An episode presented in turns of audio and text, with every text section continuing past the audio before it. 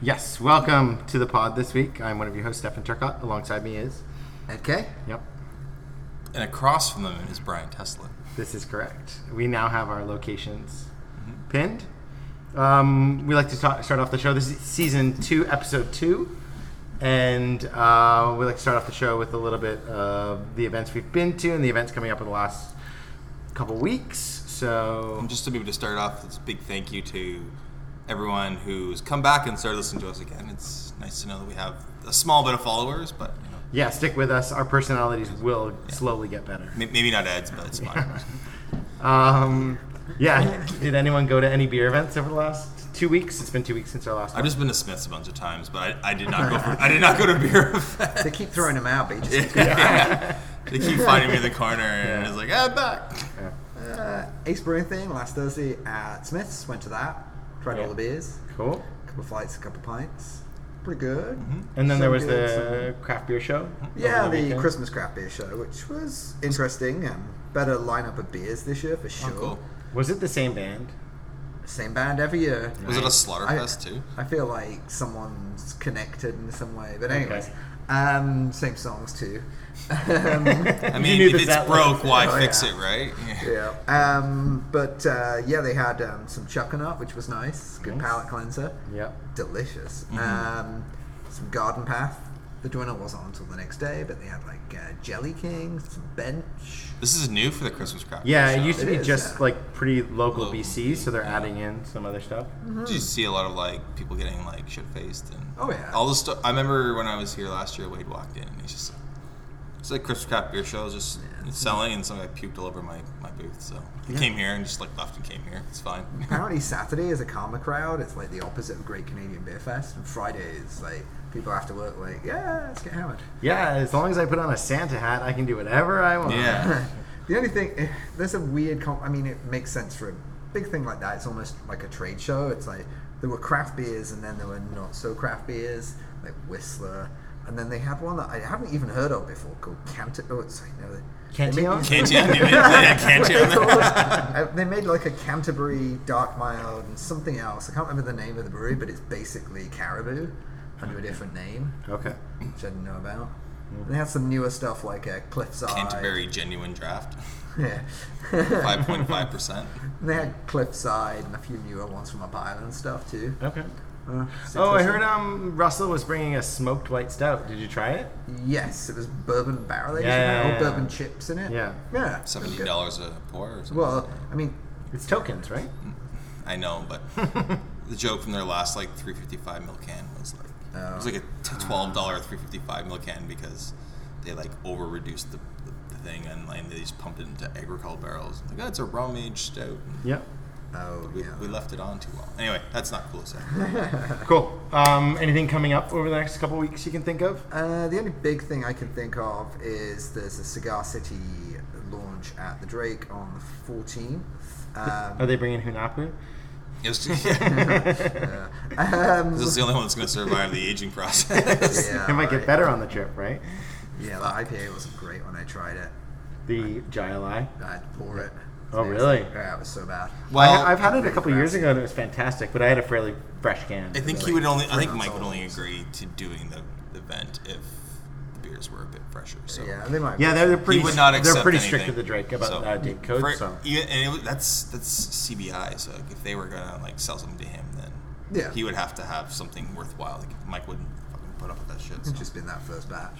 Yep. Uh, there's an anniversary up at is it Lan- I think Lantern Seas anniversary. yep, it's their first anniversary. Yep. Saturday. That's about it. Like Christmas time, it really slows down. Oh, and Lighthouse is putting out a barley wine. I know. I'm gonna go and pick it up tomorrow. of course you are.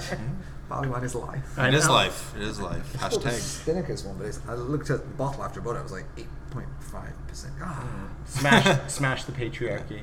Patriarchy. sorry. Pastry. yes. Cool. Okay, All right. uh, we're gonna take a quick break. We'll be back with a little bit of beer news and then the uh, main event. With our guest tonight. Yes, but we won't uh, introduce just quite yet.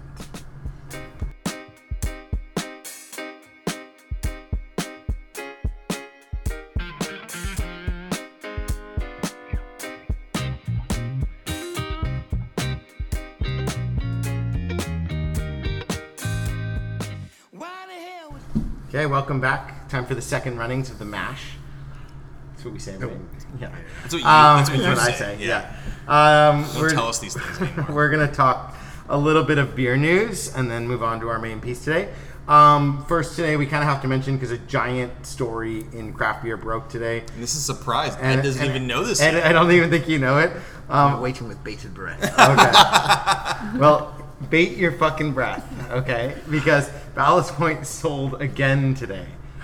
So- okay. So, do- Okay. uh, what's your initial reaction to this story? Sloppy seconds. Okay.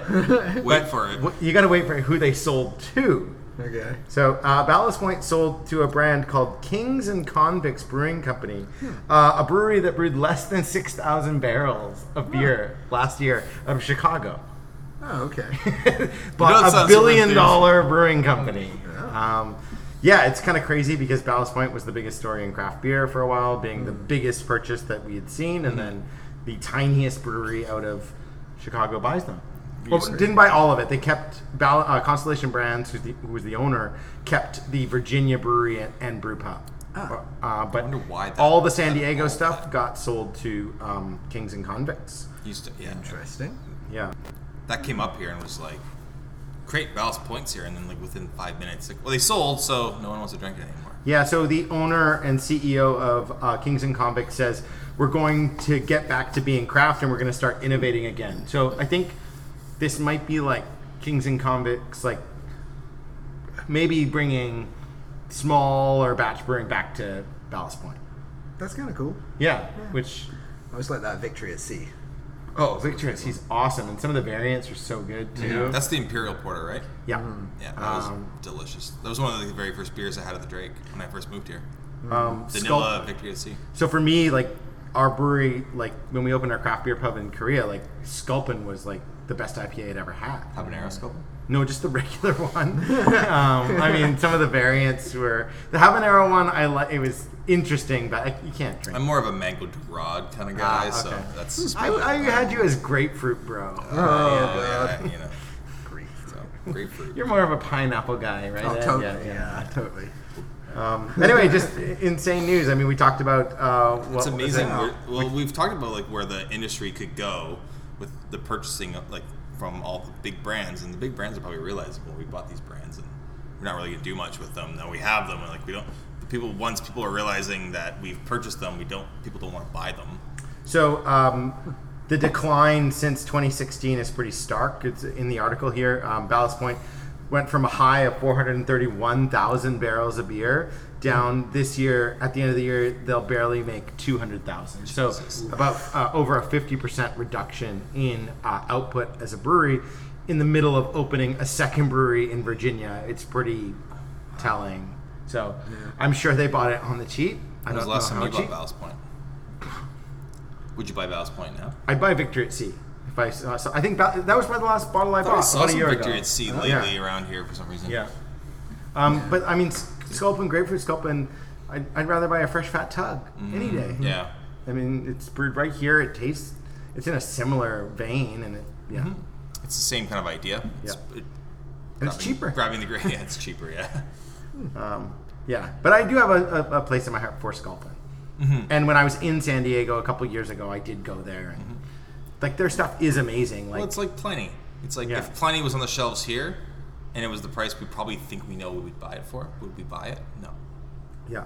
So that's Um, anyway, it said the other cool thing about this story um, is that they had toured Ballast Point and loved the employees. Uh, and there's 560 employees at Ballast Point that they're taking on with this purchase. They're keeping all of them, and they're going to add 70 new hires. so kind of the opposite of what a big company would do if they bought Ballast Point, which would be like gut it. They're like, no, no, we need to add more care, like people to this company, like and and more interesting salesmen or something like that. I don't know. it's really interesting to see all the um, acquisitions happening in, in the beer world and where these companies are taking them. Or I guess they're not- I guess these two guys are not a company; they're just people who got money. so. Yeah, I have a feeling like Ballast Point, like they are the originators in San Diego. Like they started the homebrew shop that kind of started it all there. Okay. Yeah. So like if they have new ownership, I think the San Diego people will come back to them, which is a big thing for them. they have four places in San Diego, so they need you to do well at them. First. Yeah. Anyway, that was the big news. Big- that's big Um, news. Yeah, Cool development. My news is nowhere near as closely big as what you're. but it's more important. well, it's kind of like a tenth of it being important, but yeah. Well, we'll let the listeners I fe- decide what is important and what is not important. Um, just scrolling through a few things today, I came across um, an article, and it's not even about news. It's more like someone writing articles through a magazine called uh, Gear Patrol Online, and talking about uh, 15 most underrated beers in the world. And, you know, this could be really anyone's list, and someone just wrote an article about it. And I found it kind of interesting because we've had a couple of the beers, or at least one of the beers, on here, and we've seen a couple more around town. Um, there's no Canadian beers on here, unfortunately. So, um, no, some of the beers they're talking about Capella Porter from Ecliptic, and he was one of the originators at Deschutes. Yeah, he went and started his own brewery. yeah, Yeah. and Capella Porter is fucking delicious. Oh, it is. It, was. is we were just there, and it was my favorite they had at Yeah. the pub. It's a very and like it comes up here and like you find it like you know classic you know Victoria stories. You find it like it's a year old. And still crack it. It's still delicious. Like it's a very good beer. It's really well made.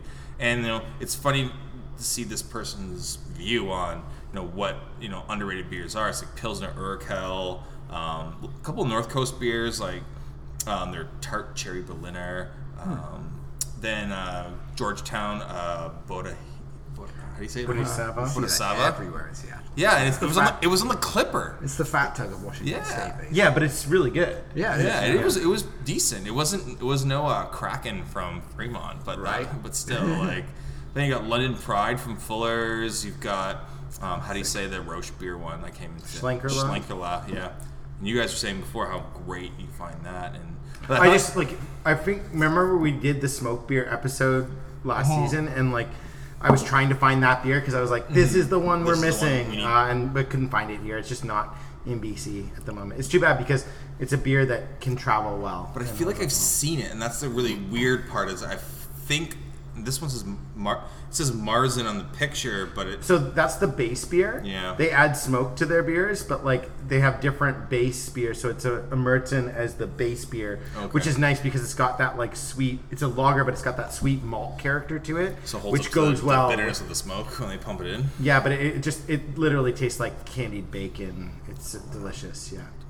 The funny thing I thought about this whole list was he's got Hetty he's got Heady Topper on it, Okay. which is like he's got Saison Dupont on here too, which I feel is a good rendition of like a very underrated beer because people like we had we had it on the show and we talked about like it's a perfect rendition of like the French Saison. No, no, it sits on the shelves here at six bucks. You're It's like, six bucks. That's production. nothing for a seven fifty. It's like one of the best beers in the world. But then Heady Topper's on here, and like you know, that's that's like a iconic IPA, like well, it's an IPA that started IPA. the haze craze, Yeah. right?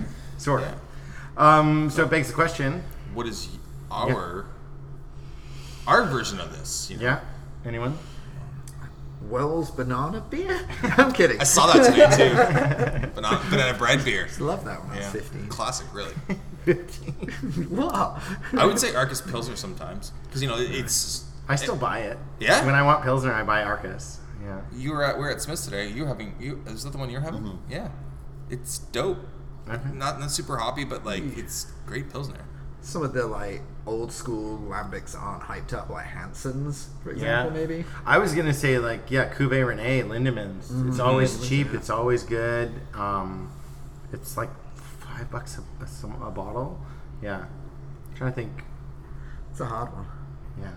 I That. DAB that we opened in the German Pilsner episode was pretty damn good too. Yeah, At like yeah. two fifty a can. True, true. oh yeah. Yeah.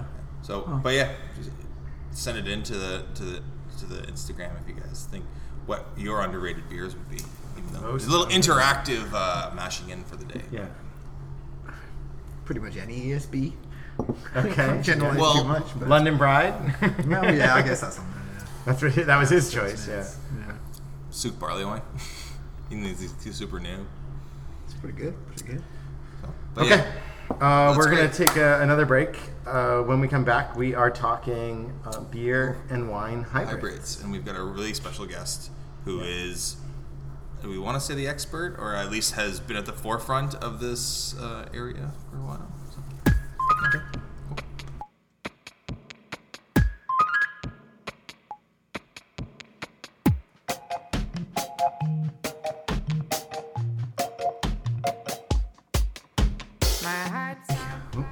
welcome back to our third runnings, third and final runnings, our beer segment.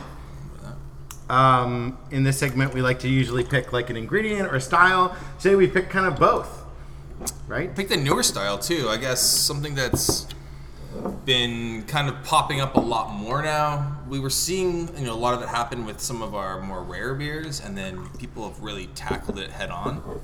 Um, so I guess without further ado, So what is it? It's beer wine hybrids. Okay. And you're seeing a lot of it right now. Um, some people don't call it that on their bottles. They just say they've introduced wine. It's it's the introducing of wine. So not barrel aging in wine barrels. It's introducing the grapes or the must or the juice into whether it's a saison or sour or whatever it is. Like that's Yeah. it's the combination and you know we'll get into more about um, where we think this style's going but the style essence is a saison or sour that we've sort of decided to be that has the introduction of wine to it but not aged in barrels But can be. but can be yes Um, and so we have a special guest. You want to introduce him? so we have um, the winemaker of Averill Creek You can say hello.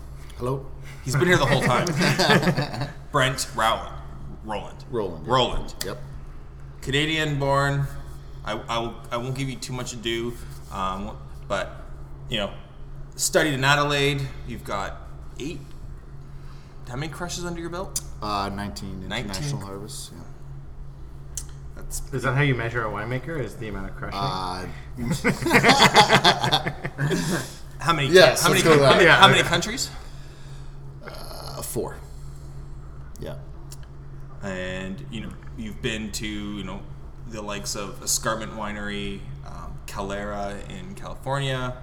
Um, by far, you know that was where you know. Yeah, yeah. So basically, um, I was kind of, I would say, lucky and at, uh, at the same time as um, I kind of wanted to really work for people that I thought, like I love Pinot and Chard, that's my jam, but I didn't want to just go to Burgundy and learn a recipe because they're they're really tight on rules and you can't really experiment and this is just what they do and you leave and you don't learn a lot. So what I wanted to do is focus on producers that I thought took that Burgundian ethos and adapted it to their specific region. So instead of learning answers, I wanted to learn problem solving skills. So, um, and I've very f- fortunate that uh, these guys let me work with them, uh, for them with them. Um, so the first place was Calera. If you look at the kind of world of of Pinot and Chard, you've got DRC and Dujac in Burgundy, which are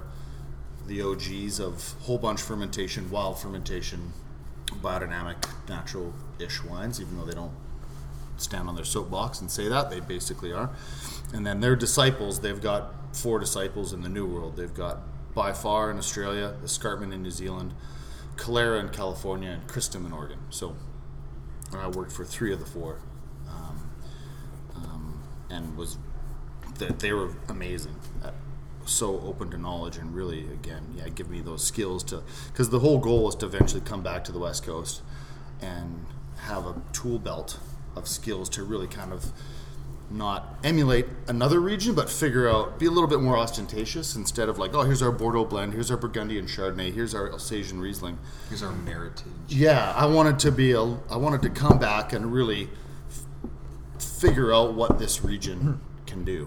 Is there something that those regions have in common, or is there something in common between Pinot and Chard that makes them grow in similar regions? Yeah, and the more and the more I travel, the more I think it's like allowing the varietal to speak in the glass is the common denominator with all these guys. Like you go there and they all have their different theory of why, but there's a common denominator between all these guys, and it is really in my from my experience of traveling with the, all these guys, like you know, Escarpment's in the middle of New Zealand, Calera's in California, and I went to Calera, and before I went there, so Calera is a pretty iconic place. This, this guy worked for um, Aubert de Villaine at Domaine Romanée-Conti in 1974. Just knocked on the door, and this guy instilled in him that, you know, uh, limestone's fundamental in, in Pinot. So he came back to California, bought a Volkswagen. I was telling these guys, bought a Volkswagen Combi van and drove around with a bottle of hydrochloric acid for two years trying to find limestone. He found it up on the mountain in in the in just outside of Hollister in California, which is about an hour and a half inland from Santa Cruz. And you know, I'd had Cal- Calera wines before, and I was always, it was, oh, it's very Burgundian. No, they're not. They're not Burgundian at all. They're very big, opulent Pinots. And driving up to this place, I shit you know, I'm driving on the road. There's fucking tarantulas and wild boar, and it's like a desert. I'm like, where the fuck Pinot fucking grows here? And get there, and ah, I, I got the Burgundian connection. Is like I could be standing in a vineyard, throw a rock, hit the other vineyard. I made the wines. They we did we treated them all exactly the same, and they were completely different. And that is very Burgundian. Like it's hmm. the aspect and the soil and and how they're how they're the, the soil composition and and, and you know how, Which way they're facing. right? Exactly. Yeah. Hmm. Um, yeah I lost my track between thought there. I was. Cool. you think Pinots and Chards are will can do well on the island? Hundred percent. Yeah. So Pinot. Uh, Sorry, our island, Vancouver Island. yeah, yeah, absolutely. Pinot is is proven and, kind of seeing it, right? and that's the, that was the, the biggest surprise for me actually coming here. You know, I'm, I always wanted to get back to the West Coast, and you know, got a pretty solid pedigree of the places that I've worked, and thought, well, yeah, I'm going to the West Coast, but it's a lifestyle change, and the quality of the wines aren't going to be quite what I'm used to working with. But hey, you know, I can surf and sail and you know live a good life. But man, last year I got here, I landed, and I was like, "How come the world doesn't know about this? It's hmm. it's untapped here. Hmm. Pinot is is going to be amazing." I'm I'm definitely thinking that Chardonnay is going to be right there too. I got here and it was, "Oh no, Chardonnay can't ripen here." Sure, I don't buy that. How can this be the one place on earth that you can ripen Pinot but not Chard? Hmm. So we're going to be grafting over a couple acres of Chard this year as a little trial, mm-hmm. just because maybe Andy doesn't quite believe me yet, so he's not ready to rip And, everything and where out. do you work right now? Averill Creek, Yep. just outside of Duncan, Yeah. in Cowichan Valley.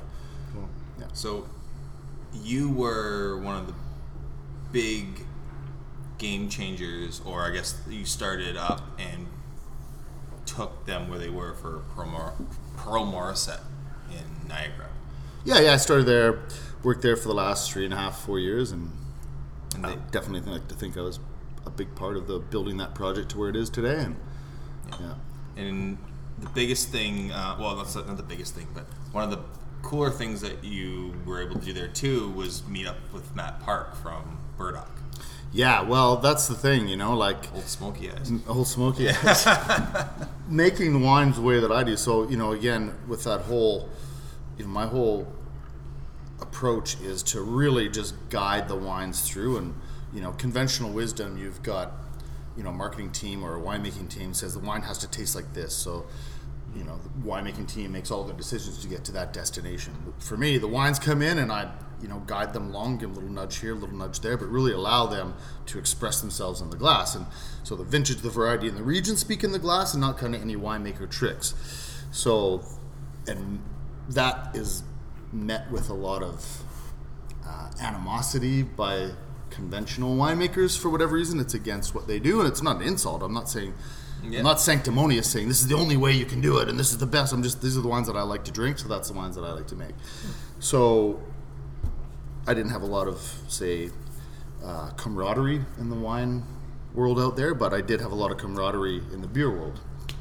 So Matt Park was a great dude. He'd just come out and we'd just hang out at the winery and he'd get out of the city and we'd just drink beer, drink wine, talk shit, and really just kind of fermentation was what was was the common denominator. And I think too when you're making wines that are alive and beers that are alive, I Yeah. think those flavor compounds are really kind of can amal- amalgamate into each other and there, there's a lot of similarities.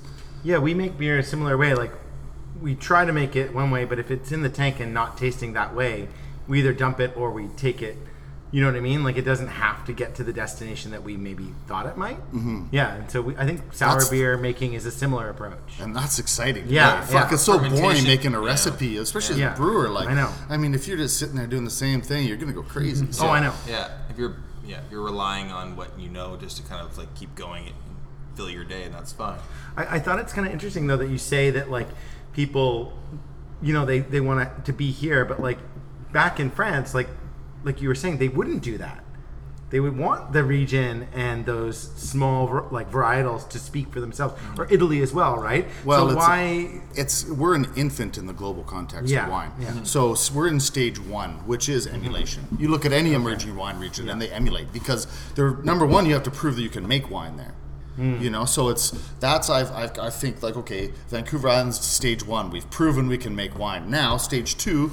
Okay, now we can experiment. Let's Yeah. figure out what we can. You know, we've proven that you know, we got a bit of street cred. Now let's you know really kind of figure out what we can do and what we can do well. So where that is is who knows. But that's the fun. That's why I'm here, and that's the fun part of my job, really. Is that um like taking the Pinot out of the out of France? Like, is it almost like cool to call it that same name because it, if it grows somewhere else? Oh, I think so. No, I think so. I think there's enough of a. I mean, and that's the classics. Like, I'm there's definitely no scenario where I'm being esoteric just to be esoteric or pushing them so far to make sure they're different. I'm not doing that either. Like, you know, the Pinot is has a, those common denominators, but how it expresses itself in the Cowichan Valley is going to be different. And that's what Josh Jensen said to me when I was at Calera. He's like, this isn't Burgundy. People say that. I don't say that. He's like, we're not Burgundy. We're California. The wines are going to be bigger. They're going to be 14 and a half, 15%. We're a warm climate. If you don't like that, then you don't like California wine. But that's all I'm offering is a California wine that's been influenced um, with the Burgundian ethos and respects the process, but has you have to adapt to your own region. Make it. So I, I call it like making intelligent responses to the environment you're in instead of just forcing the status quo down Yeah. the throat of. Do you consumer. think then that we have a problem right now where people only buy wine by varietal?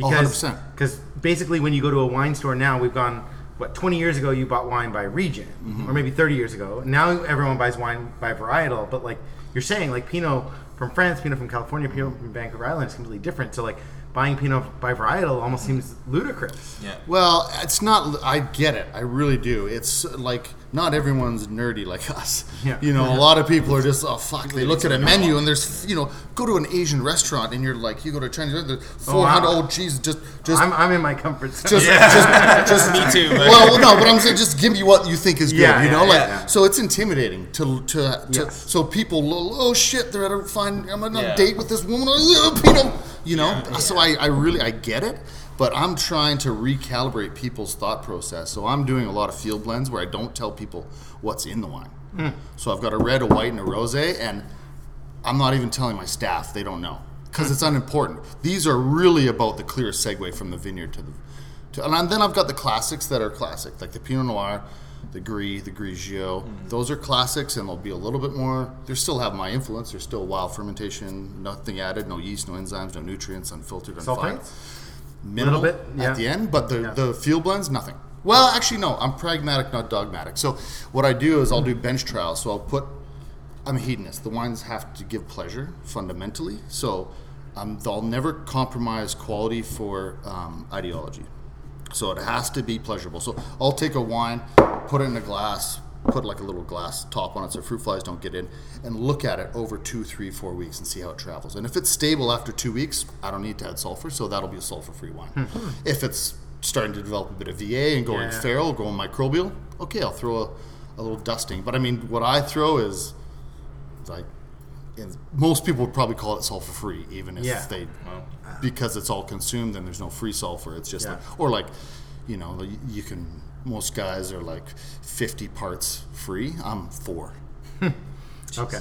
so it's essentially sulfur free, but not. Okay, uh, I think we're gonna jump into our first beer. Mm-hmm. Uh, I'll talk a little bit about it because I made it. Um, Wow. Yeah, crazy, right? Uh, it just so happens that we this is the start of a couple of um, beer wine hybrids we did here at Île Sauvage um, with Rathjen Cellars, just because they're fucking so close And awesome. And Mike there is a really nice guy, and he was like, "I've got all this. Um, I'm not sure if I'm saying it right. Is it pomace or pumice? Yeah, pomace is fine. pomace is fine. well, fine? is Okay. it is uh, after the press? Yeah, Yeah. Direct right Yeah. after the press. Yeah. So the night of the press, we were going out and grabbing um, garbage bin, like clean, brand new garbage bins full of them, and bringing them back here. So this is the first one. We've got two more in tank that we won't be releasing for a little while. One of them's a Pinot. I might give you a sneak from the tank later because I'm really happy with it.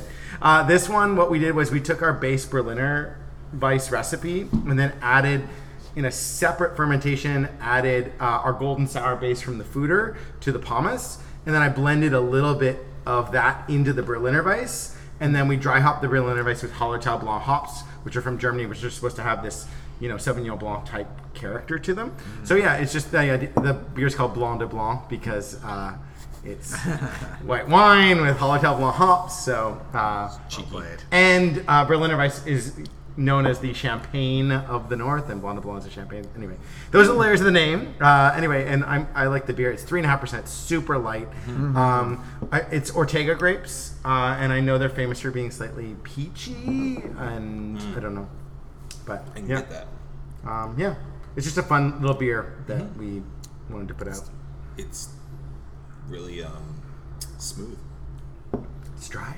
It's dry. Yeah, I'm super tactile. Yeah. So texture and structure is Yeah. fundamental in what I'm doing in a wine. And this, there's acid there, but the texture of the acid, I don't, I don't care about quantifiable Ah, acid, yeah. but the texture of it and the texture of this acid is on point. I think it's great. Yeah, so it's, I think it's because we blended a little bit in. We, there wasn't too much.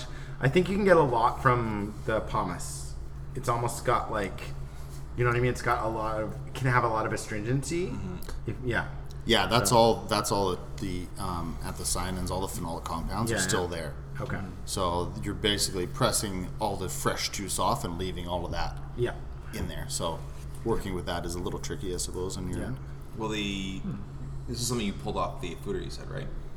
The sorry, it's a blend of like tank fermented Berliner Weiss and then some foeder beer on top of the um, grape skins. Because I like what he said about the acidity, where you know, you're kind of getting that base acidity, but it's sort of like rounded out by Yeah. those last like fruit forward.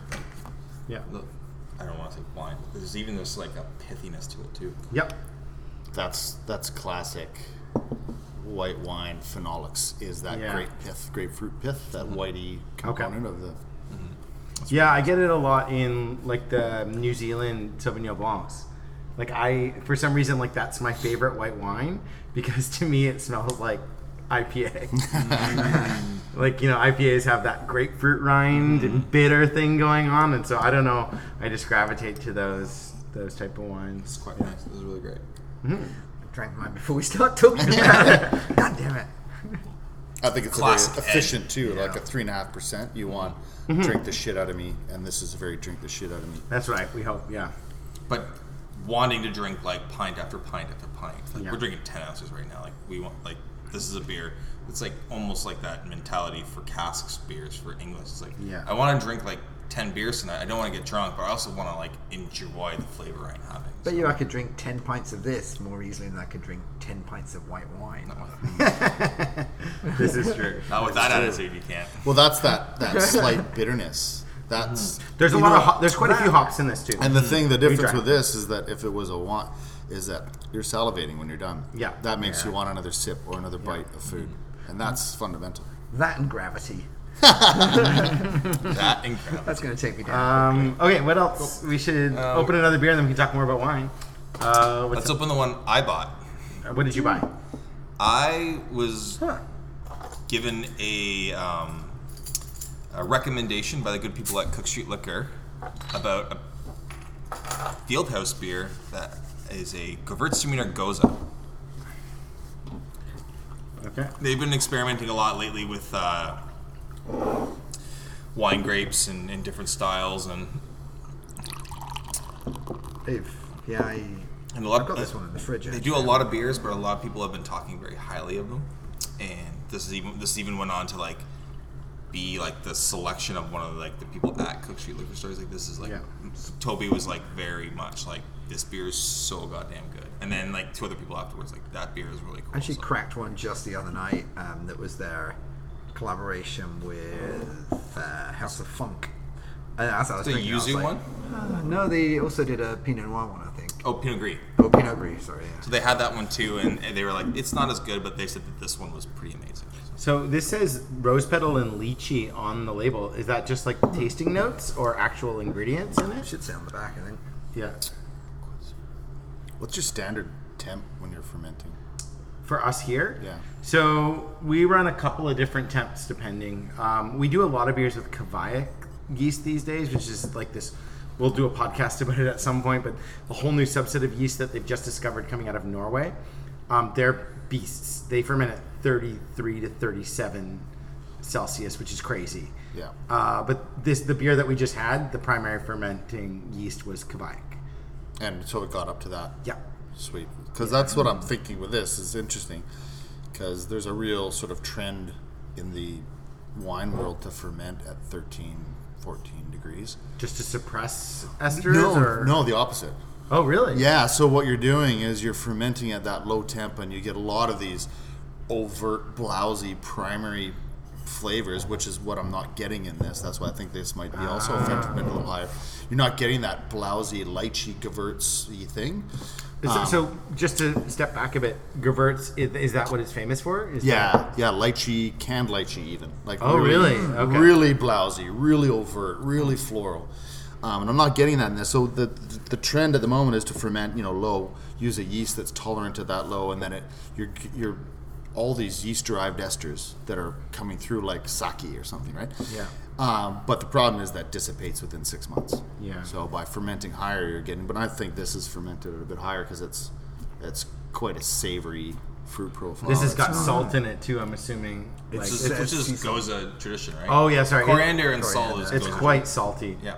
Um, I do off Just the nose get what you're talking about with the lychee though, that canned lychee, like cracking up a can of lychee, that almost that fake sugary, fake vanilla-y flavor. I love that salinity. Mm-hmm. Mm-hmm. it makes the beer the beer seem so full. I think like, I, I think it really just makes you want to sip again. and what, what is Yeah, I think that's why I feel more than like this beer because it is that um, salinity really drives people back. It's like eating Yeah. chips. It's High like ABV. having That's ceviche. It's like having all those beer, all those like things that are like I just can't stop eating because it's mm. like spice, salt, citrus, yeah. and the Gewurz, like you said, lychee, but like Gewurz, I always. I always associate with like lots of like spicy notes and um, lots of like limey, citrusy notes. So like I could see where that could, you know, be really celebrated with this. so Mm-hmm. Um, the aroma, they're saying this has aromas of those flavors they were talking about. Yeah. before. So, and do we know how they add it? Is it just on whole clusters of grapes, or is it? It says that. Yeah. Yeah. Oh. This one tastes like there's a lot of grapes in it. it's full and it's like Yeah. The rich. phenolics in Gewurz are really tricky. It's Okay. probably the trickiest grape to work with, but if you do it properly, it's the best hmm. phenolics. I Oh, think. really? Yeah. I love Gewurz phenolics. Hmm. Can you do Gewurz in the island? Oh, I do. You do. It may or may not be in one of the field blends. Uh-huh. Probably not. Wink. When you talk about the when you talk about the field blends, you're talking about the shoes. Yeah. Yeah. Those beers are sorry, those beers. I've had a couple beers. Those wines Hmm. are amazingly expressive for what you've done to them, and I find I feel like they're beer drinkers' wines. maybe we. I feel like we like, as a as a beer geek, I like wines that pop. You know, like when you open it and you sm- you get your nose into it, and it just like, I mean, like I was saying with the New Zealand Sauvignon Blancs, they like there's this like popping, and there's quite a bit of acidity as well. Like I don't that kind of nervous energy, Yeah. which is why like that cool climate making wines here. is- Yeah. And again, it's that di- the difference between the acidity that has tension and poise and, and restraint, but that isn't sour and angular and tart. So that's the that's my job. That's Ah, the okay. only job that I have is to work with the structure and the texture. So I don't measure sugar. I don't measure acid when I harvest. It's all flavor. I pick the grapes and I macerate the skins and seeds in my mouth. When the phenolics are ripe, I pick, and then I work with those in the winery to, to, to round out the edges of the acid so it's not angular, it's not sharp, and to make sure that those phenolics are extracted properly through the process. So when the rounding of those acids is that because of barrel? Is that because of just fermentation? Or both. Both. Okay. So I work a lot with Lees. Yeah, okay. Lees are uh, there's all those lipids and like sterols. the uh, Blue Jean Company. yeah, Yeah. yeah, Okay. Dungaree. yeah. And then I, I like a, I like a boot cut myself. You were you were. I don't want to like get into the uh, the details of what grapes you use, but you were talking about how you crushed and juiced your red, the red jus, and then left it on lees afterwards for another couple of days, just to let, after the juice was No, so I mean, I don't really care if people know what's in the wines. It's it's just I'm just trying to get people's preconceived notions to to go away before they try it. So the Jus Red last year, what I did was I did I had basically uh, Foch, which I fermented. I put it in a tank, whole bunch, didn't destem, sealed the tank, nothing added, completely wild. Sealed it up, left it for two and a half weeks. Didn't taste it. Didn't I didn't want to freak myself out. I was committed to the process. And then after two and a half weeks, I I um, drained it, pressed it, um, and I was really happy with the, the vibrancy of the fruit and and the and and uh, the intensity and the freshness. But I wanted more structure. It lacked a little bit of structure. So that same year, the, our Somenos, which was our top Pinot, was super tannic. I had to be very careful. I was all foot pigeage. I was in there pigaging with my feet.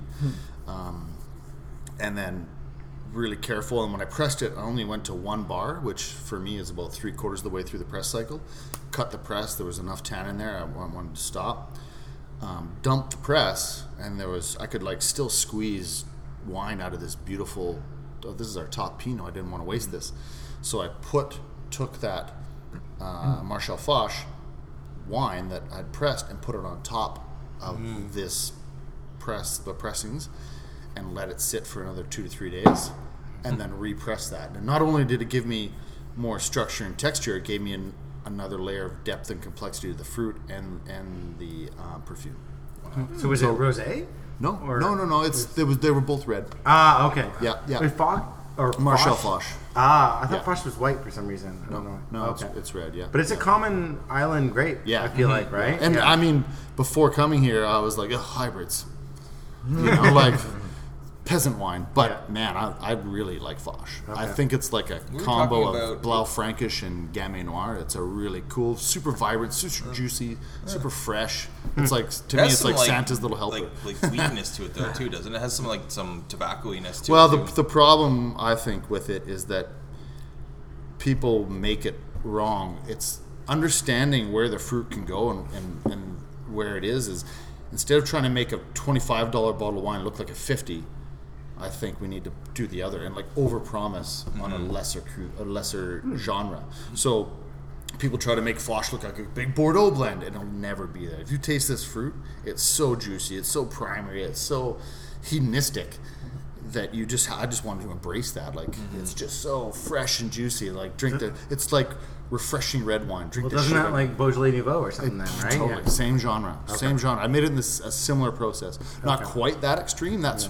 quite confectionery. Hmm. Um, so I, I was a little more serious than that, but in the, that same style, that pseudo carbonic maceration. Ah, okay. Cool. Um, go on the so usually we go through like with a style like this, we go through the BJCP and about the style, but with this one, there's really nothing. We've already talked Um, about saisons. We've already talked about um, what was the other one we said? We were, Well, we already actually opened in our Lambic episode, Mm-hmm. chiming in with Bobby Wood. Ah. Um, we, yeah, uh, we. But and so I was looking through the BJCP today, and the only one that fits in is fruit lambic because uh, it is traditional for lambic producers to add whole clusters of um, red or white white grapes to um, to lambic. So I guess this is the new trend. Is like we obviously we're not making lambic, and none of these people that we're opening are making lambic. But uh, taking sour beer or saisons and adding um, grapes to. So Of course, Cantillon has two examples of that, right? yeah, Saint Lamb that we opened and Vigneron are the main like. so I was gonna bring Saint Lamb those and beers. Vigneron tonight, but I was like, we did that already. So I know. there's Just other hold on to yours. Yeah. I was going to bring a temporal beer. funny when I was I don't when we had the iteration of uh, the first like discussions about the first Boomo with with Matt. We always chatted, and the main thing like I, I was jealous of his, you know, like he makes a batch. Well, that didn't work. I guess I'll try something next week. Yeah. I'm like, well, that didn't work, so I guess next year I'll try something yeah, different. that's exactly. You it. know, so we were jealous of, but So- then I'm jealous of that, but he was jealous of my pH. Because I'm working with, like, I can do everything wild and I don't have to cl- be as fastidious in the cleaning, you know? He's sterile. I don't have to be sterile. He has to be sterile, yeah, or it's just Um. So what did we open? This is vague recollection from. Oh, I from remember. I remember a- this one. Thank you, Just though. about remember it from a little brewery called Jester King. You may have heard of them. Oh. So this has got Sangiovese and what other one? Tempranillo grapes. Yes. Well, they're in Austin, the Austin area of um, Texas. So I'm sure those are those are Spanish varietals that I'm sure. Oh no, one Italian, one Spanish that I'm I guess grow around there. I don't know. Yeah, it says local. Okay. Mo- And Sangiovese and Tempranillo great. So they use pomace again for this. Okay. They use and then they have hops mixed culture. Um, so this one came out with like almost like an orange hue. I would say Yeah. the difference between the, when you're looking at pomace, pomace is both red and white, but if someone's talking pomace of a white, Yeah. it's fruit. Pomace of a red is fermented. So, just for I don't know if your listeners know the just to clarify. So, the difference between red and white wine is conventionally white wine comes in, you put it the fruit straight into the press, you press the fruit, and you ferment the juice separately. And you throw away the fruit. You throw away the, the Oh, sorry, the, the, leftover. pressings, Yeah. yeah, yeah. Red wine goes into the vessel, you ferment it, and after fermentation, then you put it in the press. And that's the carbonic maceration. no, right? no, Or it can be any from Okay, fermentation. but that's one form of it. Yeah, yeah, Yeah. So if it's saying that they're red varieties, there's there's it's going to be a fundamental difference in the end product because there's no sugar left essentially.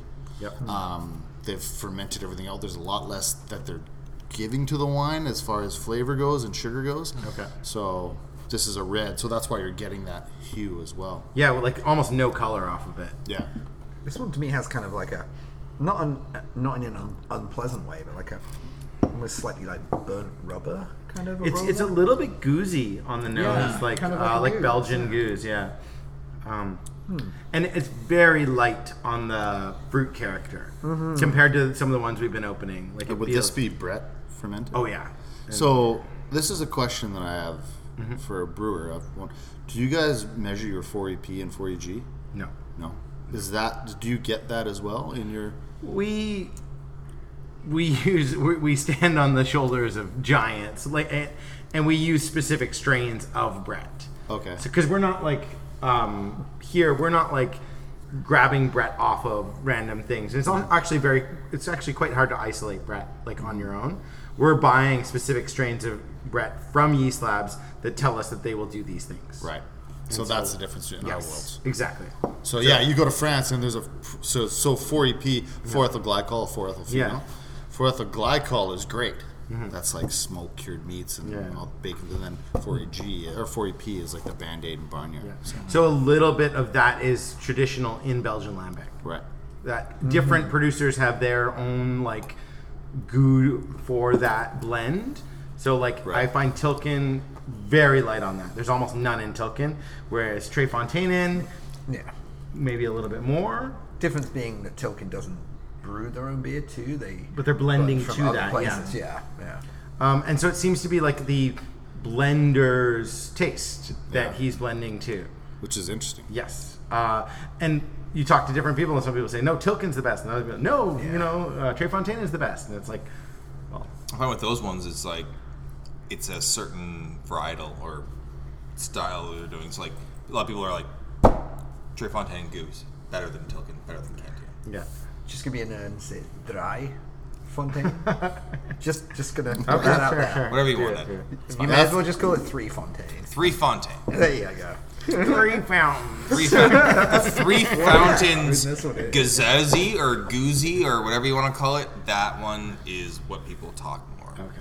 Mm-hmm. about liking as Gueuze. But I've cracked a bunch of different Cantillons in different years the past couple of months, and fuck, it's hard to tell these days. What do you honestly think about this one? You like it? Be honest. I don't hate it. To me, it's No, very I don't hate it. I don't hate it. I'm not a- I'm not the I'm biggest gonna, fan of it, I'm not going to run to the to the shelves to buy it again. He gave me this and told me it was a gueuze. I'd probably be like, yeah, Yeah. yeah, it's a gueuze. A light, a you on light that. one, right? Yeah, But as, as a beer wine hybrid, I don't know if it like yeah. fully really grabs on. But I don't know. I mean, as a just as a beverage, Yeah. it's got a lot of length. It's Yeah. delicate.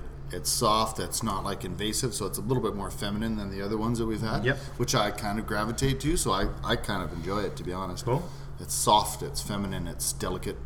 That, and that's kind of what Jester is- King does. Which is crazy that it's from Texas because yeah. Yeah, but they're one of the top like Their ten breweries in the world. like, and they have a house culture big. that they use on everything, and yeah, these were all all barrel aged and. I think it's a blended. pretty sophisticated Also, Yeah. They beer. have a 165 acre brewery. I like the it's artwork a- of the like- shit. Yeah, it's Yeah. pretty big. They're, they plan to like expand it They with take- more and more around in a of their bus. own. Mm-hmm. They're going to be growing their own grapes and their own. They have a goat farm on Yeah. premise Elton now.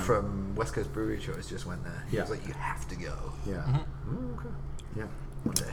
Well, the Craft Brewers Conference, uh, the U.S. one, is in San Antonio Mm-hmm. next year, which is like quite close to where Jester King is. So we were kind of like, oh, Actually, I, th- I love this.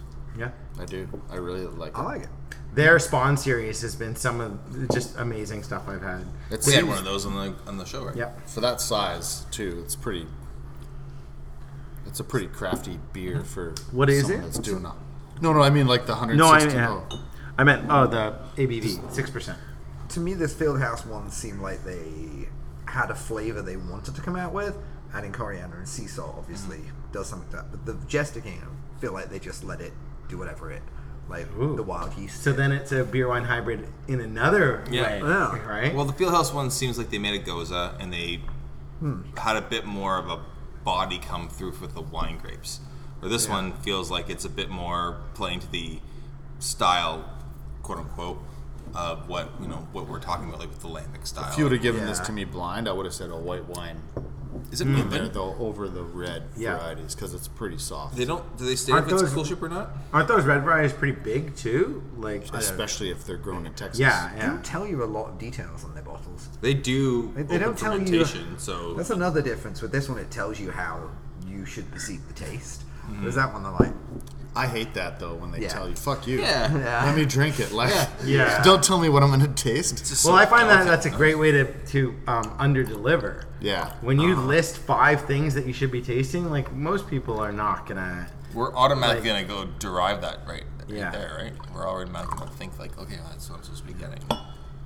the place that I work in uh, in Australia, By Farr, he's like renowned for being like kind of a grumpy old farmer who just just there's no tasting room.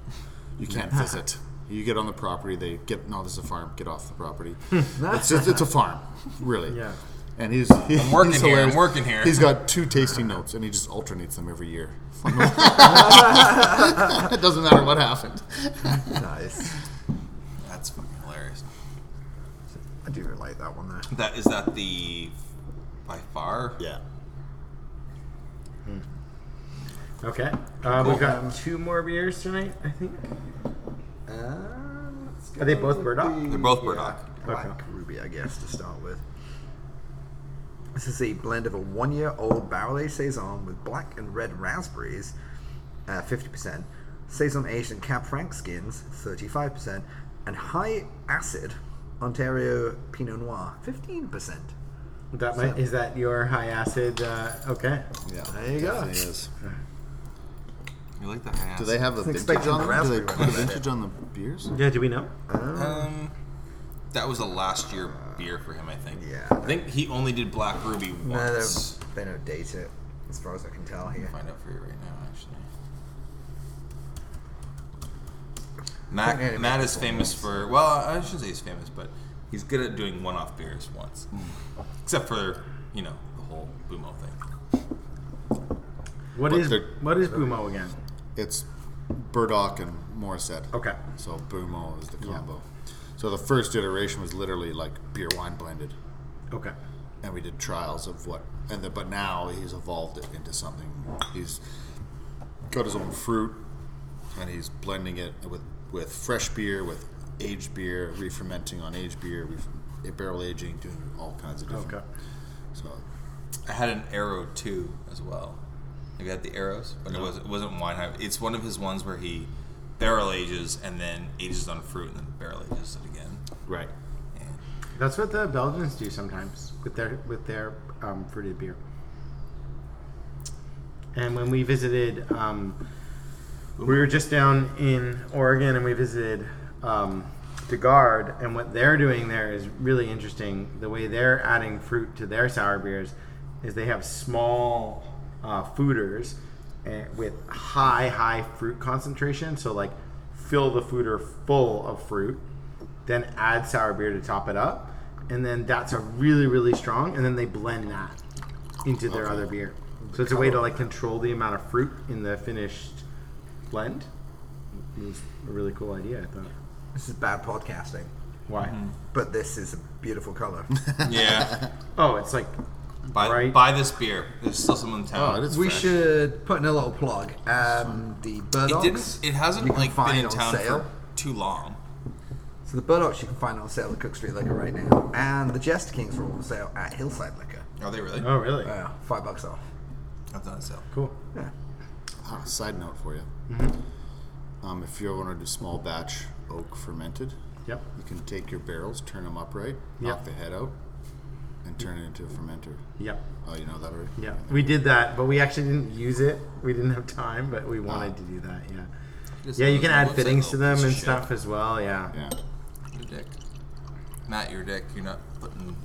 You're not putting uh, Black This- Ruby on your website. This one tastes like fruit juice. And we're loving this beer. It's very fruity. Very Wow. fruity. and Incredibly so. What was the other? I think it was black. High acid Pinot. Oh, black is raspberry, yeah, yeah.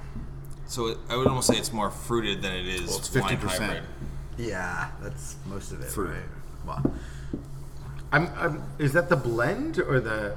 it's the blend. Yeah. One-year-old Okay. barrel aged saison with black and red raspberries, fifty percent. And then saison. So the blend is the way then saison labels and with Cab Franc skins, and then the he he put an Ontario Pinot Noir fifteen percent to add acidity, I guess.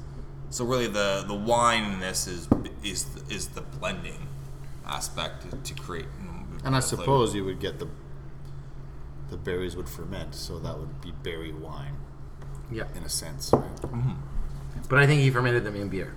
Yeah, that's what Yeah. I mean. You think it'd be more tannic, I'm getting a little bit, but, but not like you that think it would just be like you'd be like pumped. No, but like the tannins. Cab Franc was only a small part of Mm-hmm. the blend. I think, right? Well, even with like the berries, the berries would pr- add more tannins to it, like those dark berries. Mm-hmm. Like even when we get black currants and stuff, like it's providing more tannins than some of like the wine. Seven point eight percent doesn't show that, does it? It'll get you drunk. Mm. So, really, like, there's no real baseline for this style. It's just It's a- fun. I think that's probably baseline what for makes it wine, awesome. Yeah, well, I mean, for I think we're talking like there's the what you're looking for when you have your certain varietals, right? But Mm. like with this style, like when we, we drink beer, is like we talk about pilsner, we talk about yeah.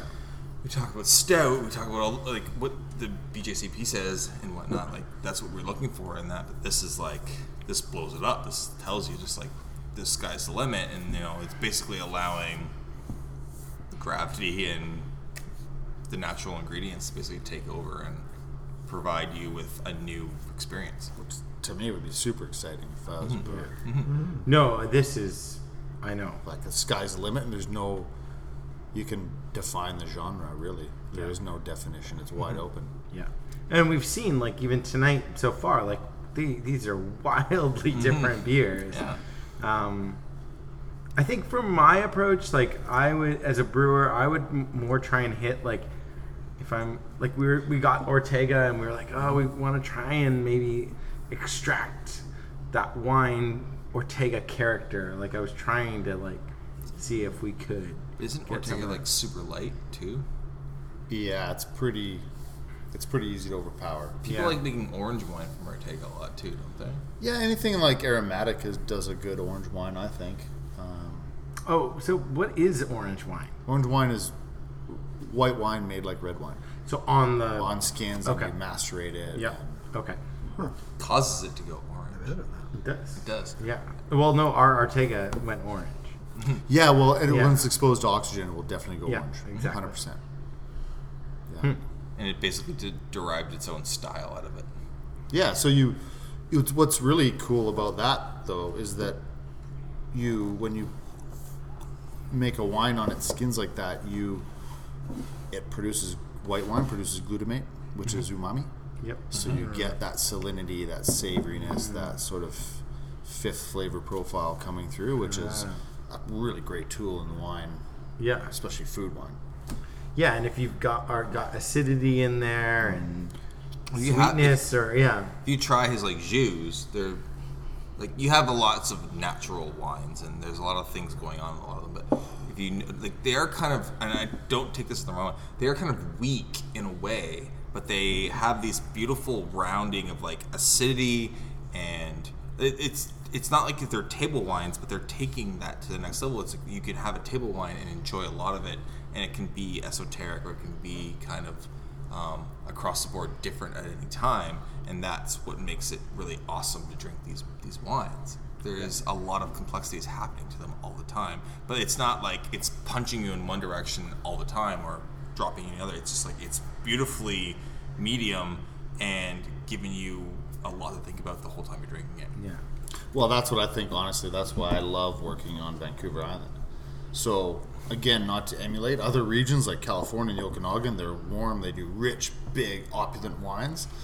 But what we do well here, and what comes through in the glass here, is like tension, poise, elegance, restraint, and like razor fine layers of complexity. So they're cerebral wines because you're. It's not as overt. They're not as obvious. You're, you're going back to them. My analogy is the Okanagan. I'll let them do it. They, they do a better job than us, so I want them to do that. We do perfume. They do Pamela Anderson. We do Sophia Loren. And you know what? Sophia's tight. Yeah. Sophia's Not nice. anymore.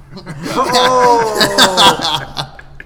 No Neither is said Pamela. um, sorry, I don't think we've defined this yet on the uh, tonight though. Um, natural wine, like uh, what? I, I know. So, what is your uh, sorry? What is your definition of Well, natural wine? Well, let me first say that I'm definitely not. I don't. I'm not. I'm, I don't make natural wine. I'm. Okay. I, I do if I can, but I'm not. Like I find. You naturally. I don't want to be locked into that genre because it's such a scene at the moment. Yeah, it is And it's- seeing a day. And it's very much esoteric just to be esoteric. And then it's like the Emperor's New hmm. Clothes. Oh, you don't like that, man? You still don't understand. No, I understand it. It's just not made well. like, I make wine naturally. As I do as little as I can, as late as possible. But if I have to do something, I will to make sure that it's a it's a very consumable product. And I do it not to, for any sort of noble reason. I do it because it makes better wine at the end of the day. So, you know, I, I'll never add yeast, don't add nutrients, don't add enzymes, unfiltered, unfined. If I have to filter, I will. If something comes up and it's going to compromise the wine, I'll do it, I- you know. But I try to do as little as I can as late as possible. So it's really about just making responsible wine. Like uh, Nick Farr told me, okay, every wine starts at 100 points. And every time you do something, you take a point away. So that's the kind of way I approach wine. But yeah, it's it's a tricky one, the natural wine thing, because it's they. It's actually a lot harder to make wine that way than to make wine conventionally. That's why people use sulfur. That's it's safer. It's easier. They go to sleep at night. But now what's happening and what's convoluting the whole process is that you get um, lazy winemakers that oh man they're just hippies that are just throwing things in a bu- it's you can't do that. Like uh, a it's it's much more like I have to be intimately connected with every vessel in my winery and if if you know I monitor them. I use science. I'm in the lab two to three hours a day but the difference between me and a conventional winemaker is I'm looking at the numbers to make sure I can still do nothing. I'm not using science to ameliorate or mm-hmm. or change the wine. I'm, I'm, I'm making using okay, I can still do nothing. I can still get away with doing nothing. Would you say you're at one with nature? In this, because Yeah, I, I do have a few sweat lodges out at the winery. Well, I, I, No, I mean, it's, it's- kind of a funny thing to so then say it- that, but like so when you talk about how the numbers you're looking at, you're not, and you're, you're whether you're using science or whether you're using just numbers and how things are, you're, you're at one with what is happening, not just like, well, if I add the, fake news to it, it'll be fine. Well, that's precisely it. Like everything that I'm not doing is again allowing the fruit Oh. to speak. So I don't care if like you know your my kid's a punk rocker or a dentist. You know, you just I just want them to be who they want to be. Yeah. You know, it's the same thing with the wines. It's that's the the approach. So is this what people call low intervention wines? Because this is where I'm confused. Like the difference between low intervention and natty. Like, Yeah. is it what you're doing? Is that low Well- intervention or? Well, I mean, it's, it's this is the crazy thing. Like, yes, I'm a natural winemaker, if you wanted to call it that. Okay. but I don't want to be pigeonholed into that genre because I don't like the stigma of where the genre is going. Okay. And I think there's a lot of lazy winemakers that call themselves natural wines, and they're an inferior product that is is faulty and not pleasant. Mm-hmm. And it's people are drinking, and you're like, oh yeah, no, I like it because they don't want to be called out for not being sophisticated mm. enough to Hey, understand natural wine. Same wine. thing happens in sour beer Yeah, every day. exactly. Oh fuck. Yeah. So, but essentially, yeah, mm-hmm. you Yeah. know, what we're doing is about as natural as you can get. okay. Yeah. Is the word progressive something you can use? You a I don't progressive even just, try, I just even try to. I guess- I just make wine. Well, Yeah. hopefully the Yeah. cream rises, right? Like, well, and know, that's I think yeah. you know it's like everything. You know, the pendulum swings, and I'm glad that the pendulum swung. Yeah. Because you know, even these lazy guys are gonna change people's. Uh, perception of what wine can be, It's and in the then hopefully they come now. back Yeah. into the middle where you know, I, you know, and I went down the rabbit hole, man. I went, I went, and that's the thing. I've always had the luxury, especially at Pro Morset, I had the luxury of having certain cuvées that maybe never even get released, but I got to experiment and and really push them as far as I could push them, and then I used the information that I gained on those wines to inform the decisions that I make on the classics, and that's hmm. fundamental in what I'm kind of hmm. doing. So, you know, the wines at the end are sort of in the center, but now I've taken what I've learned there to inform it and make it hopefully a better product at the end of the day. Hmm. So you can see, have confidence in it, because the worst thing you do is just like, oh, panic and add something. Yeah. Sugar. Let's- Al- always add sugar. Always add sugar. Actually, here's the thing, though. This is probably freak a lot of people out, but if there was a gun to my head and they said, what is the one thing that you, if you have to add something to your wine, You would. it would be sugar because Yeah. it gets completely consumed and it's no longer there. Same thing in beer. So are- I don't care. Not the end, you know, when it's to make or not to like prophylactically to make it a fifteen percent alcohol. But you know, if I got a wine that's coming in, it's going to be ten percent Pinot. I'll throw some sugar at it so it gets to 11, 12. I don't care. Well, that was the same thing we talked about. Like, so in beer, uh, was it Budweiser that made fun of Coors for adding corn sugar or, to their beer? And it's like, um, corn sugar has no flavor, completely fermentable by brewer's yeast, which means that's- no, uh, like, brewers have been adding corn sugar for centuries. and to it's their- it's super gl- glycophilic yeast love corn sugar because it's Yeah. all glucose. But it's Yeah. the negative of the high fructose corn syrup. I know, I know. was like, oh, but there's my none of that left. You're There's gonna, none your left. babies are gonna die. Like that's bullshit. Yeah. You like ethyl alcohol, right? Who doesn't? So I pulled out the last beer of the night, which Cool. is uh, from Burdock again, Can you pronounce that, please? Mutebe Noir. Mutebe. Where the hell did you get the T? I don't know. It's Merb oh, Noir. Mubwe. Oh yeah, Merb. Muebi. There we go. Um, this is uh, Muebe. There you go. Merb. Really? Yes. What? Is it French? yes. Oh fuck. Um, this is a Mud. sa- this is a Mud. sour. Da- I pronounce everything in Spanish way. Uh, sour dark ale. This is weird 'cause you're It Australian. looks like a stout.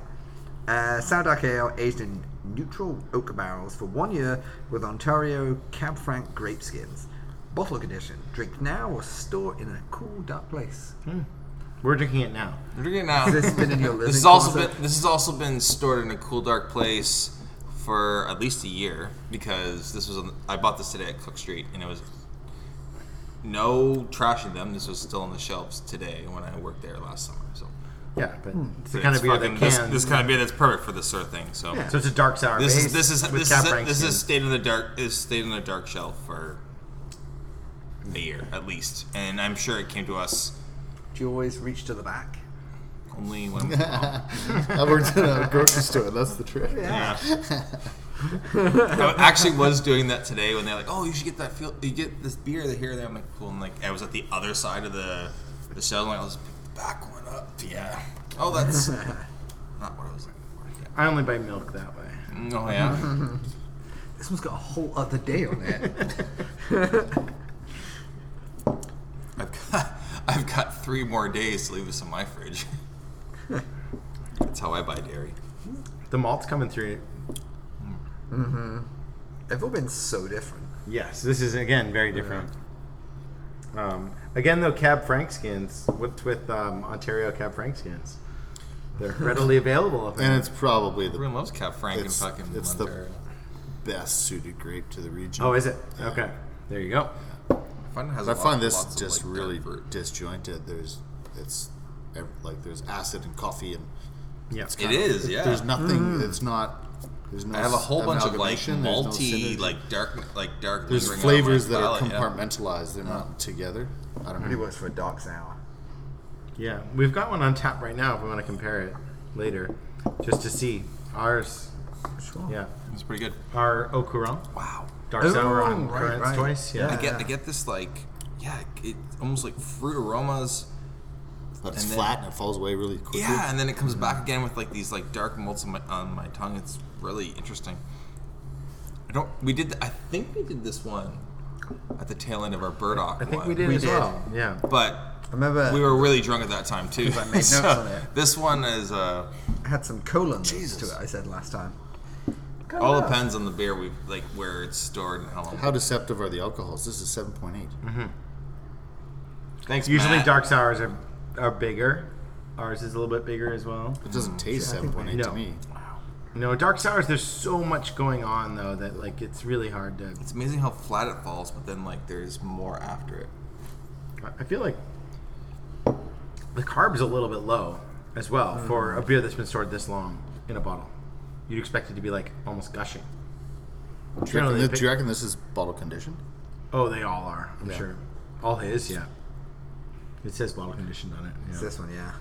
Oh, With cap though, like okay, I'm in the wrong one. Sorry. can the cap can the carb Okay, just so drop anyway? Like Not unless you nick the cap or something and Hmm. it, it off gases. But so that's what, generally like when you store bottles, they should pick up a tiny bit of carb over time. Hmm. Yeah, there's lots of. I'm sure this is full filled with Brett and different strains of sack. So Just looking up because they put all the information. sack They put more information on their website, but they do so many navigate. beers, right? Yeah. but like And these are probably real small runs. Yeah. how how I remember long Matt literally coming up because I do all whole bunch fermentation. Yeah. So he would come up and like hand to stem I've had oh, it. all of these. He would be sitting on the crush pad for like four hours just hand to stemming all of this. So pretty sure they're small oh. batches. Yeah. He says a it, little bit of Matt's uh, The description Matt's here nail, says, nail "Drinks clipping like a in there too, cola, eh? light red Natural wine, n- Matt. Cali. Oh, is it? Moscow. Is it intended to be like red wine and Is that Coca the Cola? red wine Coca-Cola thing? Yeah, Yeah. exactly. There you go. That's hilarious. Yeah, Your, That your, is wish, your wish is their command there, Ed. What's that? Your wish is their command. BC Wine Memes would be super happy with this beer right now. oh yeah. So we have BC beer memes. You guys have BC wine memes. Has he come after you yet, or No, yeah, Yeah. he gave us a compliment. Oh, nice. That's the only thing he's ever. Yeah. What do you compliment you guys on? That's you. Smart. That guy's intense. He might be more intense than the BC beer, beer memes guy. That right guy now. is yeah. intense Yeah. watching his like profiles and Yeah. he goes. Ah, but there. it's so easy to be negative, man. Oh yeah. It You is, know, it's so much safer to be a negative guy than to be, you know, Mm-hmm. like it's be a troll is way easier than. But I mean, that's the thing. He's just having fun being a troll, I think, Yeah. and then intentionally being a troll. Mm. No, and like you know, BC wine and BC beer like need I think so. you need someone on that like end. I said, the yeah. pendulum to yeah. swing, you know, to get people out of their. Well, that's I- to taste like this. Well, That's what I like about the BC Beer Memes- Memes guy. That he's like, you know, he's doing some call outs and stuff that, you know, kind of need to be done sometimes. And it's all just us involved in the industry who pay attention. It's all just like it's all just Which like is whispers within the industry. Where like, oh, he said this once. Oh, someone said it finally. so yeah, Okay, I think we're going to wrap up. Yeah. Um, we're fairly deep into these third runnings here. yeah. We run Um, out of wine beers. Hmm?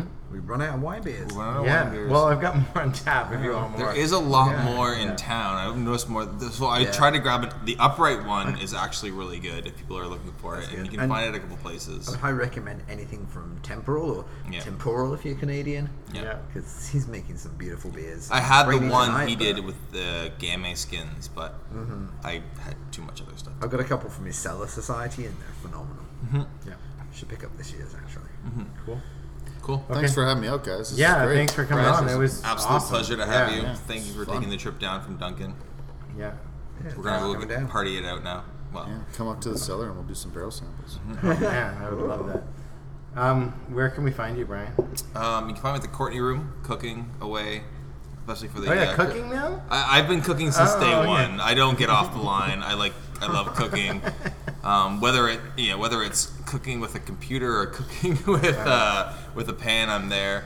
Um, you Those also- books ain't gonna cook themselves. yeah, exactly. You know, it's just like they gotta, they gotta, heat's gotta be created somehow. And then you can find me at how I handle my vices, um, periods between each word on uh, Instagram.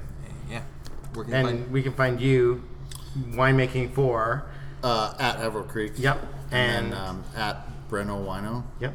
And then I've got the most beautiful dog in the world, so Dave the Wine Dog. what? What's going on right now? Uh, any new releases coming? Soon? Yeah, man, super excited. So last year, first year I was at Averill was like too easy. It was like the numbers came in perfect, everything. I don't measure numbers, but if I did, that's exactly what I would want, and it was like super easy to make. Last year was very challenging, and I had to make like a lot of decisions that were like down to the wire. But I think the wines are going to be a lot more expressive and, and intriguing. Okay. Um, so there's some really interesting things coming out, and there'll be spring, sort of fall releases. So Okay. stay tuned. Are you fucking kidding me? I know, right? Nah. Uh, that's a cute Uh, dog. That's awesome. Well, And you can't find me. I'll find you. uh, okay. no. Um, how, how long have you been waiting to say that? Oh Yeah, yeah. yeah, yeah. I wrote it down today. I'm not going to say it next week. I will find you, and I will kill you. I will find you and I will bury So you. Twitter, Instagram, it's like bring your to slaughter. There's a website. Um, doing this. Uh, What's Brewing magazine? I do their events. I just wrote an article for the magazine. Oh wow! It's Congratulations. About why wax cap beers suck. Yes, agree. Um, Mostly and Fomer's folly, but they- Oh it's no, fine. no, no! We're not talking Hey, about hey, specific- hey, We're let's- talking about the wax, not the beer. Just the wax. They mo- they've been doing a lot of wax cap lately. yeah. Other than that, zip around on a bike. so what are you? do BC beer memes now? Uh, they don't like me. Outed. Yeah. Anyway, And Stefan. Uh, you find me brewing here at Île Sauvage uh, and at Socks Cover Feet, trying to do my best chef impersonation at home.